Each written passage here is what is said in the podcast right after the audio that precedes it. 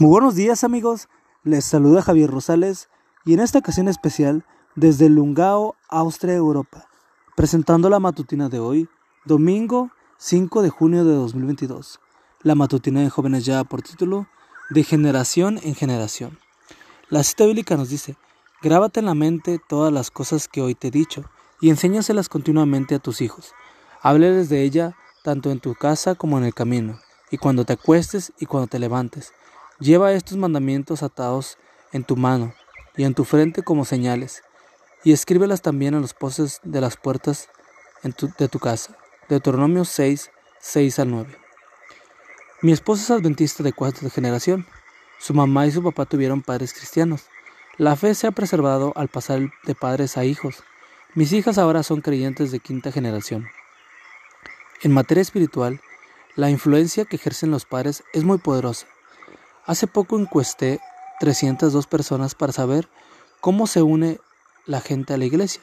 Las principales razones en orden descendente son nacidos en hogar adventista 59 personas, traídos por un amigo o familiar 58 personas, por influencia de libros, revistas y otras literaturas 49 personas, evangelismo público 36 personas, por haber recibido estudios bíblicos en casa 34 personas, por visitas del pastor 20 personas.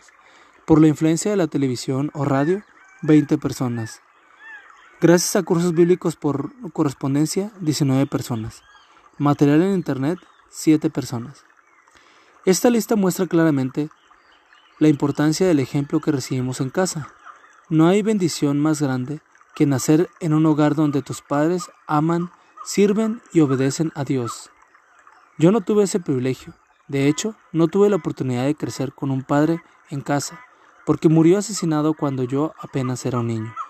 Cuando conocí la iglesia, me fui a vivir con una familia cristiana donde pude recibir la influencia de un padre y una madre que me sirvieron de ejemplo a seguir. El instrumento más útil que Dios tiene para la transmisión de la verdad es el ejemplo que los padres pueden dar a sus hijos. La religión se aprende más fácil de esta manera. Si has recibido un ejemplo de, de piedad de tus padres, no lo desprecies. Si al igual que yo no tuviste ese privilegio, aprende de los veteranos y cuando formes tu familia, procura transmitir los valores cristianos.